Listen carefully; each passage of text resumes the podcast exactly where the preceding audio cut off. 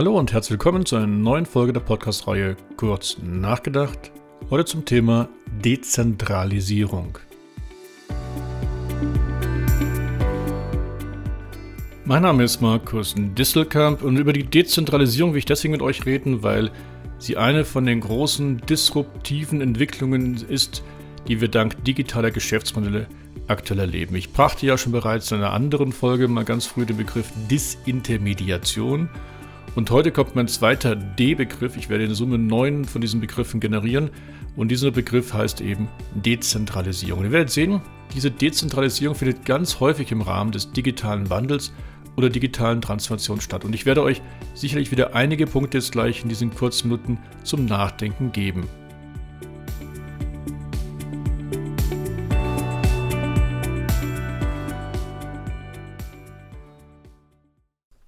Und das erste Beispiel einer Dezentralisierung im Rahmen des digitalen Wandels will ich euch anhand der dezentralen Produktion geben. Die dezentrale Produktion, darüber sprach ich bereits in mehreren Podcast-Folgen, unter anderem in meinen Diskussionen mit Ralf Andorfstadt von Daimler Truck. Das ist ja der Leiter vom 3D-Druck Kompetenzcenter und wir beide haben ja auch über die, den disruptiven 3D-Druck gemeinsam ein Buch im Hansa Verlag geschrieben und bei der dezentralen Produktion geht es nun darum, dass Unternehmen wie eben Daimler Truck an dezentralen Orten, das können eigene Niederlassungen sein, aber auch äh, die Standorte der Kunden, also von Busunternehmen oder Speditionsunternehmen, an diesen dezentralen Orten können dann die Kunden oder die Niederlassungen genau zu dem Zeitpunkt an ihren eigenen Orten in ihren Losgrößen Ersatzteile oder Waren produzieren, wann immer sie sie brauchen. Das Disruptive ist dabei, dass dann Kunden auch die Rollen der Produzenten übernehmen. Sie werden sogenannte Prosumer. Und äh, im ganz besonderen Fall werden sogar Kunden nicht nur Produzenten, sondern auch Entwickler. Dann sprechen wir gar von einer Creator-Ökonomie.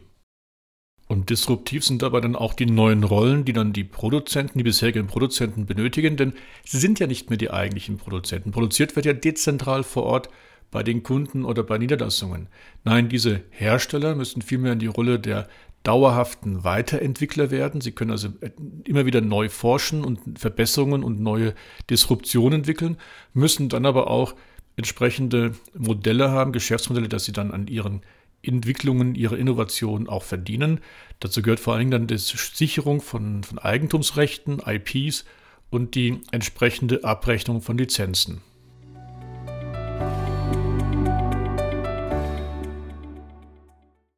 Diese dezentrale Produktion bedeutet ja, dass wir nicht mehr zentral in irgendeinem Großbetrieb jetzt die Waren produzieren für die Kunden, sondern dass es dezentral vor Ort bei Kunden geschehen kann. Und da geht es eben um eine Dezentralisierung von Orten, aber auch von Berührungspunkten. Berührungspunkten zu Kunden und Nutzern. Und das kennen wir jetzt nicht nur bei der Produktion, sondern denkt doch mal an all die Aktivitäten nach, die wir heute im Marketing machen, um an dezentralen Berührungspunkten mit den Kunden zusammenzukommen. Und bei dem Ansatz, über viele dezentrale Punkte Kunden erreichen zu können, da reden wir heute nicht mehr nur von einem Multi-Channel-Ansatz, sondern von einem Omni-Channel-Marketing. Und der Unterschied ist ja, beim Multichannel bespielen wir viele unterschiedliche Kanäle, dezentrale Kanäle, um den Kunden zu erreichen. Bei Omnichannel sind diese vielen Multikanäle miteinander abgestimmt, dass es wirklich eine zentrale Botschaft gibt, dass der Kunde nicht doppelt und dreifach was erzählen muss und dass es keine Medienbrüche oder Redundanzen gibt. Und generell an dezentralen Orten mit dem Kunden in Berührung kommen, da reden wir sogar heute von einem Kampf der Touchpoints, also der Berührungspunkte. Schaut mal, in wie vielen Branchen es heute darum geht, ganz nah am Kunden zu sein, auch wenn das ganz dezentrale Punkte sind. Und wir haben viele von diesen dezentralen Touchpoints. Allein im Haushalt, schaut mal, intelligente Kühlschränke, also Smart Kitchen. Dann haben wir die Haushaltsroboter. Gerade hat ja Amazon vor einigen Milliarden äh, die Firma iRobot gekauft. Es reicht also nicht mehr nur eine Alexa dann bei uns stehen zu haben, um Daten über uns sammeln zu können, sondern jetzt braucht man auch noch unseren Haushaltsroboter. So, dann haben wir die Autos, die ganz viele Daten fassen. Unsere Variables, natürlich die Smartphones, aber auch so wie die Smart Grids, also die Stromzähler. Kurzum, es sind auch immer weniger die großen Rechner, die von Entscheidung sind, also PCs oder wie auch immer, sondern es sind wirklich immer mehr einzelne Prozessoren wie ein Stromzähler, der als Datensammelpunkt entscheidend ist. Und diese Datensammelpunkte so am Rande eines Netzwerks, also wie Prozessoren, na, für diesen Effekt hat sich schon ein neuer Begriff etabliert, nämlich das sogenannte Edge Computing. Edge, das heißt ja nichts anderes als Rand oder Kante. Und so ist es auch. Wir haben jetzt an den Rändern unserer ähm, Netzwerke Punkte, die Daten sammeln und verarbeiten müssen. Die müssen also auch intelligenter werden. Und das widerspricht dem früheren Zentralisierungstrend, nämlich vom Cloud Computing, wo man in der Mitte einen großen Server hat, auf den dann viele individuelle Rechner, kleine Tablets etc. zugreifen können. Also auch hier haben wir einen Effekt der Dezentralisierung, dass eben die Kanten, die Ecken von Netzwerken immer wichtiger werden als Datensammelpunkte, aber auch Datenverarbeitungspunkte. Deswegen der Begriff des Edge Computings.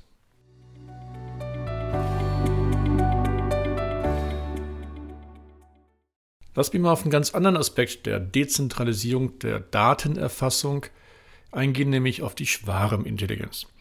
Da gibt es ja so Ansätze wie Open Innovation oder Open Source Projekte oder auch irgendwelche Hackathons, dazu dienen, dass sich viele Menschen treffen, mehr oder weniger virtuell, um gemeinsam ein Wissen zu generieren.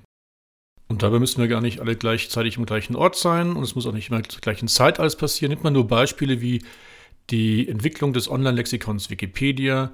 Das ist ja ein, ein Musterbeispiel von Schwarmintelligenz, wo viele Menschen gemeinsam ähm, ihre Impulse bringen, ihre Ideen, ihre Referenzen bringen, auch kritische Gedanken reinbringen, um am Ende ja den bisherigen Brockhaus und Lexikas da in den Schatten zu stellen. Grundsätzlich heißt es Schwarmintelligenz, der gezielte Einsatz der Fähigkeiten vieler Individuen und der Macht der Masse zur Lösung von Problemen und Bewältigung von Anforderungen. Und das ist genau der Gedanke, dass man als Schwarm da viel eher die richtige Lösung erarbeitet, als wenn man da ganz alleine wäre. Das kennen wir beispielsweise bei Trendanalysen im Internet, bei Prognosen, bei Crowdsourcing, bei, beim Software-Design oder bei FE-Aktivitäten. Wunderbar, der Vorteil ist dann die Sammlung vieler Ideen und Informationen, also ein Maxi-Brainstorming die Einbindung von vielen, vielen Kompetenzträgern und äh, die Reduzierung von Unklarheiten. Das ist reines Dezentralisieren von, von Wissen, das man gemeinsam sammelt oder das man erstmal gemeinsam erarbeitet.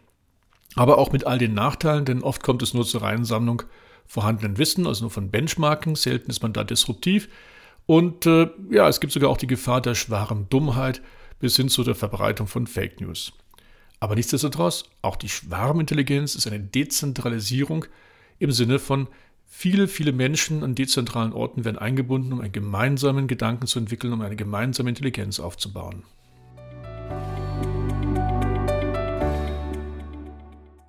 Und eine besondere Stufe der Schwarmintelligenz, die erleben wir jetzt in sogenannten dezentralen Organisationen im Rahmen von Blockchain-Anwendungen. Schaut mal, so Beispiele wie Bitcoin oder Ethereum, das sind ja nicht nur Währungen, kryptische Währungen, sondern das sind ja Ökosysteme. Da finden sich dezentral Personen zusammen und schaffen ein gemeinsames Netzwerk, in dem sich absolut sich unbekannte Personen gegenseitig vertrauen können. Und der Fachbegriff heißt ja dementsprechend auch DAO, nämlich dezentrale autonome Organisation. Und wir kommen da heute schon auf eine ganze Vielzahl von ersten Anwendungen. Natürlich immer noch in Pilotphasen, in Prototyping-Phasen, aber wartet mal, was da noch alles an dezentralen Modellen im nächsten stehen wird. Da haben wir die kryptischen Währungen wie beispielsweise Bitcoin und Ether, wobei das sind ja keine Währungen nur, das sind ja ganze Ökosysteme. Das sind wirklich dezentrale sich komplett nicht kennende Menschen, die miteinander Zahlungen vollziehen und sich gegenseitig vertrauen können, dank des spezifischen Blockchain-Mechanismus. Wir haben Abrechnungs- und Abdeckungssysteme, wir haben Finanzierungssysteme, wir haben Identitätsmanagementsysteme, wir haben eigene Übertragungssysteme und ganze Lösungen für die Supply Chain, die wir jetzt mit dezentralen Netzwerken, ja sogar autonomen Organisationen vollziehen können.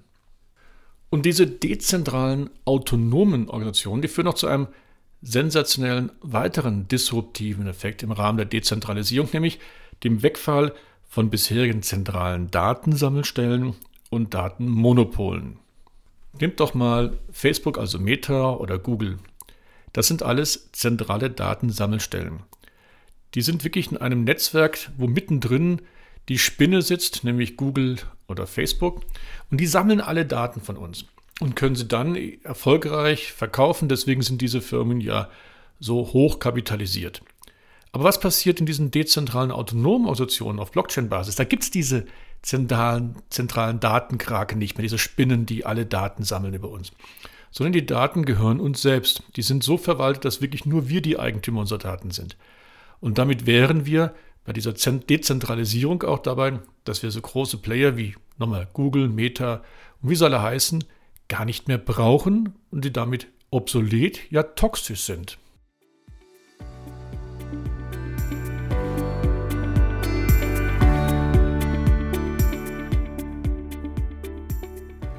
Also ihr merkt, wir haben echt viele Effekte, wo immer mehr heute dezentralisiert wird. Ob es in der Produktion ist, ob es bei den Kundenkontakten ist, ob es gar bei DAO, den zentralen Autonomorganisationen sind.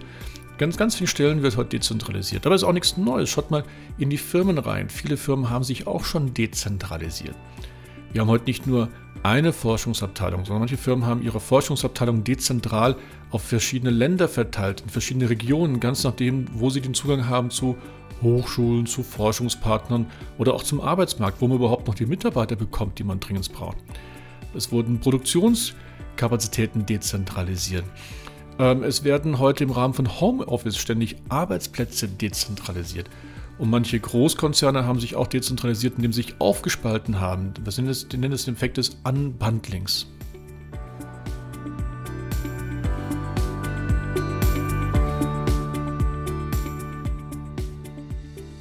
Und versteht mich bitte nicht falsch, nicht alles wird dezentralisiert, auch im Rahmen des digitalen Wandels, denn wir erleben auch an manchen Stellen Zentralisierungsaspekte. Da kommen Firmen zusammen, werden immer größer, um Synergien zu nutzen, um Marktmacht zu bekommen. Es gibt genügend Plattformen, die in den letzten Jahren entstanden sind, definitiv zentrale Einheiten sind. Also wo man das eine erlebt, erlebt man auch immer den Gegenteil. Wir reden ja auch im FUKA-Modell von Ambivalenz, also von Widersprüchen. Aber nichtsdestotrotz, ich glaube, die Dezentralität wird zunehmen, dank der digitalen Technologien, des digitalen Wandels. Und ich will euch ja mal Impulse geben zum Nachdenken. Insofern denkt mal ein bisschen mehr über die dezentralen Lösungen nach. In dem Sinne, ganz lieben Gruß und bis bald, euer Markus.